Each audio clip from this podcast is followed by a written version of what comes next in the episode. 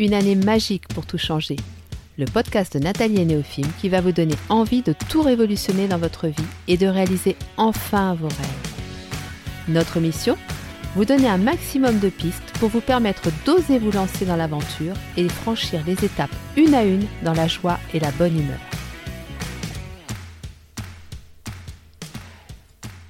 Bonjour à tous et bienvenue sur le podcast de Nathalie et Néophime.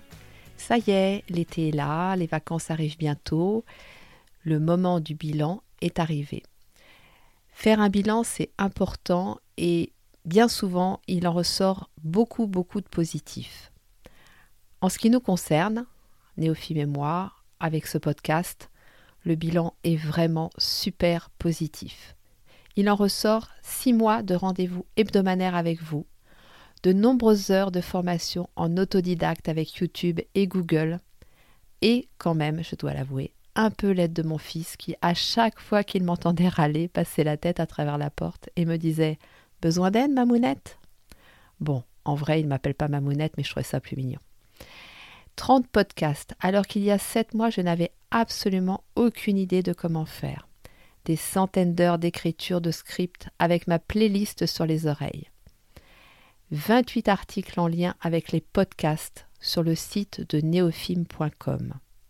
Des centaines d'heures d'enregistrement et de montage avec des fous rires toutes seules dans ma chambre transformée en studio d'enregistrement sur mon bureau à roulettes qui se coulisse au-dessus du lit. Il faudra que je vous mette quand même une photo un jour de mon studio d'enregistrement, que vous voyez qu'on peut partir de peu de choses pour faire un podcast. Des milliers de jurons aussi quand la technologie ou Internet décidait de me compliquer la tâche et quand Mercure rétrograde venait y mettre son petit grain de sel. Alors pour ceux qui ne connaissent pas Mercure, c'est la planète de la communication, entre autres. Et quand elle rétrograde, je vous assure qu'il vaut mieux rester zen parce que vraiment, elle aime bien mettre la pagaille dans tout ce qui est moyens de communication, réseaux sociaux, technologie. Et croyez-moi, je n'y coupe jamais. Et d'ailleurs, nous avons commencé une période rétrograde le 18 juin et elle dure jusque début août. Mais bon, on va y arriver. Et aussi et surtout de très nombreux messages de remerciement et de gratitude de votre part qui sont toujours arrivés au moment où j'étais dans la peine, dans la difficulté. Et d'ailleurs, j'en profite pour à mon tour vous exprimer ma plus grande gratitude pour me soutenir dans cette épreuve incroyable. Vraiment un immense merci à tous d'être là, d'être fidèles. Ça nous touche énormément et ça nous encourage beaucoup. Bon, là je ne vous parle que du podcast, mais pendant ces six mois qui viennent de s'écouler, il y a bien évidemment eu le Covid-19 et le confinement avec mes deux plus jeunes enfants, mon exil loin de ma chère Tunisie et de mon compagnon, mais aussi et surtout la naissance de mon petit-fils, mon premier petit-fils, et mes formations en astrologie et en soins énergétiques Rosa Magdala. Et tellement, tellement, tellement d'autres choses. Et c'est pour cette raison que c'est vraiment important de faire son propre bilan. Alors avant de commencer à vous parler justement plus en profondeur de tout ça et de vous dire pourquoi je le fais, quand et comment, je tenais à remercier tous mes guides qui bosse H24 et qui ne lâche rien, même quand je m'entête à reproduire certains schémas. Et croyez-moi, j'ai la tête dure. Et je les remercie aussi de m'avoir toujours entouré d'une immense bienveillance réconfortante dont j'ai usé et abusé pendant cette période si rock'n'roll. Et c'est important de les remercier, c'est important d'exprimer de la gratitude. On peut le faire avant le bilan, on peut le faire après en ayant pris conscience de tout ce qui s'est passé. La gratitude, elle vous ouvre la porte sur l'abondance et sur mille autres choses. Donc, on rentre dans le vif du sujet. Pourquoi je fais régulièrement des bilans? Eh bien, pour moi, c'est le meilleur moyen pour prendre conscience de la richesse de notre vie et de tout ce que l'on a accompli. Et entre autres, je me souviens avoir fait un bilan au moment du déménagement et de tous les travaux que j'ai faits dans une maison que j'ai vendue et je vous assure que moi-même je n'en revenais pas. J'étais effarée, stupéfaite de tout ce que j'avais réussi à faire quasiment seule par rapport à la vente de cette maison. C'est aussi un excellent moyen de prendre conscience et de lister ses compétences. Et justement, j'en reviens encore aux travaux que j'ai fait dans cette maison et à la vente de cette maison. Je n'imaginais pas que j'étais capable de faire tout ça, moi, petit bout de femme de 1m60. De la même façon, pour le podcast, c'est vrai que tout ce qui est technologie pour moi c'est compliqué. Eh bien voilà, aujourd'hui je sais que je suis capable de me familiariser avec un logiciel de montage, même si c'est pas parfait, j'ai réussi à le faire. C'est également un très bon moyen de voir s'il y a un juste équilibre entre le domaine perso et le domaine pro. Et ça c'est important. Je vous en parle dans le podcast sur la loi des 5%. Il arrive très souvent qu'on accorde beaucoup plus d'importance au domaine professionnel, surtout quand on est dans un début de projet. Et le fait de faire un bilan, ça permet vraiment de rééquilibrer les choses. C'est aussi un très bon moyen de planifier du coup nos actions futures. On va partir de ce bilan et on va planifier tout ce que l'on veut faire dans les semaines et les mois à venir. Et c'est un excellent moyen de visualiser plus facilement les points sur lesquels on doit travailler ou retravailler. Alors, à quel moment je fais mon bilan? Eh bien, en fait, moi, je vous dirais que c'est assez variable et c'est surtout selon mes besoins. Alors, c'est vrai que j'en fais toujours un en fin d'année.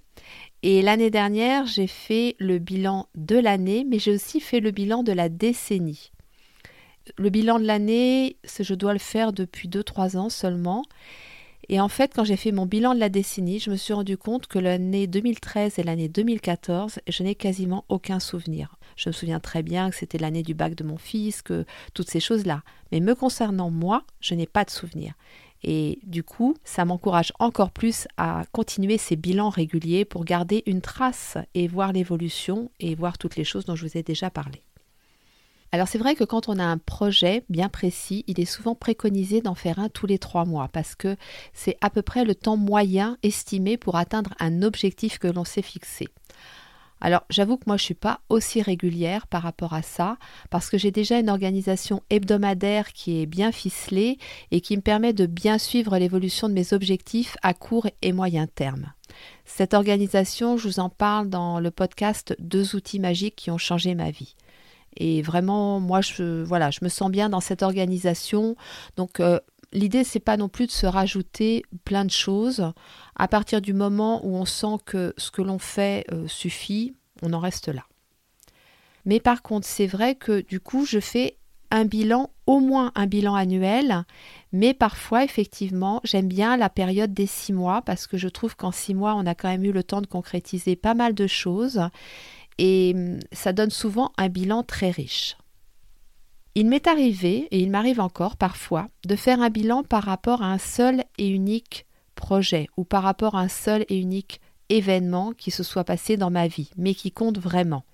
Parce que ça va me révéler des facettes de moi-même et me permettre de les conscientiser en passant par la phase écrite introspective. Je vous le dis et je vous le rappelle, le fait d'écrire, ça va ancrer beaucoup de choses en vous, beaucoup plus que d'y penser ou d'en parler. La parole peut le faire à travers l'écoute de l'autre, mais l'écriture a quand même ce pouvoir bien particulier. Et je vais vous donner un exemple bien particulier. Quand mon père est décédé en janvier 2016, je me suis retrouvée avec huit chats et une maison énorme à vider. Et ça m'a pris en gros huit mois, si je ne me trompe pas. Eh bien, à la fin de ces huit mois, j'ai fait un bilan. J'ai fait un bilan parce que c'était vraiment important pour moi de conscientiser chaque détail, chaque étape que j'avais traversée et chaque obstacle que j'avais surmonté. Et quelque part, ça m'a aussi aidé dans mon travail de deuil. Donc oui, le bilan, il a de vraies vertus thérapeutiques, ce n'est certainement pas un simple état des lieux pour juste planifier des actions futures, mais il y a cette phase en fait intermédiaire, cette phase d'analyse que vous allez faire une fois que vous avez fait cet état des lieux, qui va vous amener beaucoup de réflexion et de profondes remises en question personnelles. Et c'est ça qui est vraiment intéressant. Alors comment je le fais ce bilan? Eh bien déjà, je vais tous les mettre au même endroit. Ça c'est super important pour pouvoir justement revenir en arrière et voir ce qui s'est passé, voir tout ce que l'on a vécu, traversé, comment on l'a traversé, etc. Pouvoir s'y référer quand on en a besoin. Moi, j'y retourne régulièrement, je vais régulièrement voir mes anciens bilans. Donc, j'ai un carnet dédié à ça. et dans lequel je mets tout ce que je vis, tout ce que j'expérimente au niveau personnel principalement. J'y mets mes guidances, celles que je fais moi-même ou celles que l'on me fait, mes expériences personnelles en soins énergétiques, mes bilans et tout ce qui est important pour moi. Donc c'est vrai que le fait d'ouvrir ce carnet et de retrouver la trace de mon parcours, eh bien ça me permet de prendre réellement conscience de ce que j'ai accompli et d'en tirer souvent beaucoup de fierté et c'est important de ressentir de la fierté, mais ça me permet aussi de voir ce qui résiste. Et j'ai écrit un livre qui va être bientôt publié qui relate deux ans de ma vie, les deux ans pendant lesquels justement il y a eu le cancer du sein. Et ce qui est très drôle dans ce livre, c'est que quand je le relis, je vois qu'il y a des choses qui reviennent régulièrement. Le fait de prendre soin de moi, j'en parle dès le début du livre. Et régulièrement, ça revient. Et ça revient parce qu'en fait, c'est une vraie difficulté pour moi. Et le fait de le voir revenir comme ça régulièrement, j'ai encore plus pris conscience que c'était vraiment ma priorité, que je devais en faire une priorité dans ma vie. Donc c'est pour ça que ce genre de choses a réellement son utilité. Pour mon bilan annuel, j'aime bien faire une simple liste, mois par mois, parce que ça me permet de ne rien oublier, ou presque, hein, mais, le fait de, situer euh, mois par mois, les événements reviennent plus facilement. Mais en fait, j'ai pas plus de règles que ça. L'idée, c'est de noter tout, et puis c'est amusant de faire ça. C'est d'ailleurs quelque chose que l'on peut faire en famille. C'est même super euh, ludique, super enrichissant de le faire en famille, surtout quand il y a des projets communs. Ça permet de se rappeler de plus de choses et puis ça amuse tout le monde. Et d'ailleurs, je vous suggère, vous savez, les repas de fin d'année qui parfois sont un petit peu longs, traînent en longueur et où certains peuvent s'ennuyer. Eh bien, faites ce genre de choses à ce moment-là. Vous verrez que c'est vraiment quelque chose de super enrichissant. Pour le bilan que je viens de faire, il est sur une durée de six mois. Il correspond à une période dont on se souviendra tous, hein, janvier à juin 2020, la fameuse année incroyable que l'on a tous senti arriver, mais dont on ne mesurait peut-être pas l'intensité et la densité. Donc en fait, j'ai fait un tableau en séparant la vie professionnelle et la vie personnelle. Pour chaque catégorie, j'ai fait une colonne point positif, une colonne point négatif et une troisième colonne et après. Alors, je fais une petite parenthèse. Là, vous avez l'article qui est en lien avec ce podcast sur le site neofilm.com à la rubrique blog et vous trouverez le tableau que j'ai utilisé. Je vous l'ai mis. Il suffit de cliquer, c'est une pièce euh, jointe et vous l'avez tout fait. Donc comme ça, après, vous pouvez le remplir directement si vous le souhaitez. Donc en fait, j'ai ma catégorie vie pro, ma catégorie vie perso. Pour chacune de ces catégories, j'ai la colonne point positif, la colonne point négatif et la colonne et après. Donc je remplis la colonne point positif, je remplis la colonne point négatif, et après je pars de cette colonne de point négatif, mais je peux partir aussi de la colonne point positif, et je vais évaluer toutes les actions à mettre en place pour les six mois à venir. Et donc je les mets dans la colonne et après. Je peux bien sûr y ajouter de nouvelles actions, parce qu'on part de ce qu'on a fait pendant les six mois, mais il y a aussi de nouvelles choses qui vont arriver. Et ensuite, je planifie toutes ces actions dans mon agenda annuel en les répartissant dans les périodes concernées. Et puis après, je vais affiner mon organisation à la semaine, mais ça, je le fais après, plus tard, bien évidemment. Donc en fait, tout est possible. Moi, je vous présente ma dernière proposition, celle que j'utilise actuellement, mais régulièrement, j'en utilise de nouvelles, j'adapte, je modifie, je voilà. L'important, c'est le temps que l'on prend pour faire ce bilan et ce que ça va vous apprendre de vous. Et je vous encourage vraiment à le tester sur six mois, surtout vu la période que l'on vient de vivre. Je suis sûre que vous allez être très surpris de ce que vous allez découvrir à travers ce bilan et que ça va vous mettre en joie. Même s'il y a des petites résistances, même si vous allez voir qu'il y a des petites choses qu'il y a encore à retravailler, mais je suis sûre que ça va vous apporter beaucoup de bonheur. Pour en revenir à Néofilm et au podcast, à partir de cet épisode, le podcast va devenir bimensuel. C'est vrai qu'actuellement, je développe beaucoup de projets et comme je vous l'ai dit tout à l'heure, ma vraie difficulté, c'est de prendre soin de moi, de respecter mon rythme, de respecter le rythme de mon corps. Mais là, je sens bien que un podcast toutes les semaines, c'est énormément de travail. J'ai tout le reste à côté et je fais vraiment le choix de continuer à vous apporter du contenu de qualité. Donc pour ça, je vais passer à un podcast tous les 15 jours. Mais ça va vous permettre de rattraper le retard si vous en avez, parce que je sais que vous êtes nombreux à ne pas avoir eu le temps d'écouter tous les podcasts.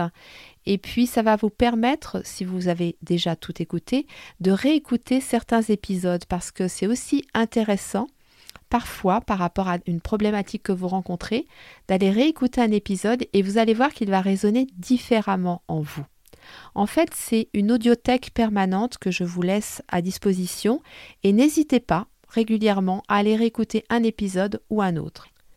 Alors cet été, nous serons là.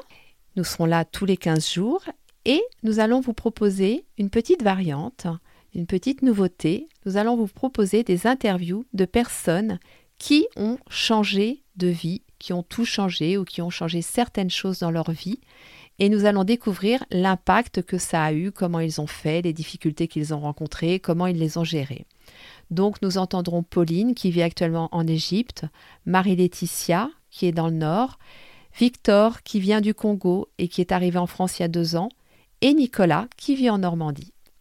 Vous trouverez également du contenu sur Instagram et Facebook, ainsi que sur le site neofilm.com. Donc n'hésitez pas à aller sur ces comptes-là à vous abonner parce que le contenu est différent aussi. Et il y a une newsletter qui va arriver dans l'été. Donc là, c'est pareil, je vous invite à aller vous inscrire sur le site neofilm.com. Dès que vous arrivez sur le site, il y a une petite fenêtre qui s'ouvre et vous pouvez vous inscrire directement. Si la petite fenêtre n'apparaît pas, vous avez l'onglet newsletter sur lequel vous cliquez et vous pouvez vous inscrire. Vous trouverez également sur le site tous nos accompagnements. Je reste à votre disposition pendant tout l'été, bien sûr. Il est fort possible que je puisse retourner chez moi au mois d'août en Tunisie, donc j'essaierai aussi de vous faire des petits épisodes hors série, de vous faire voyager avec moi. Voilà un petit peu les nouveautés, le programme de l'été, et puis euh, je vous souhaite sincèrement de profiter de ces deux mois comme vous le pouvez, bien évidemment, parce que je sais qu'il y a des gens qui vont être obligés de travailler, mais même si vous travaillez, essayez de vous trouver des petits moments, des petits moments de bonheur, des petits moments de bien-être et de prendre soin de vous. Je vous souhaite de profiter le plus possible de cette période estivale et de vivre de très beaux moments. Néophime et moi, nous vous souhaitons une très belle journée, nous vous envoyons plein d'amour et nous vous disons à dans 15 jours.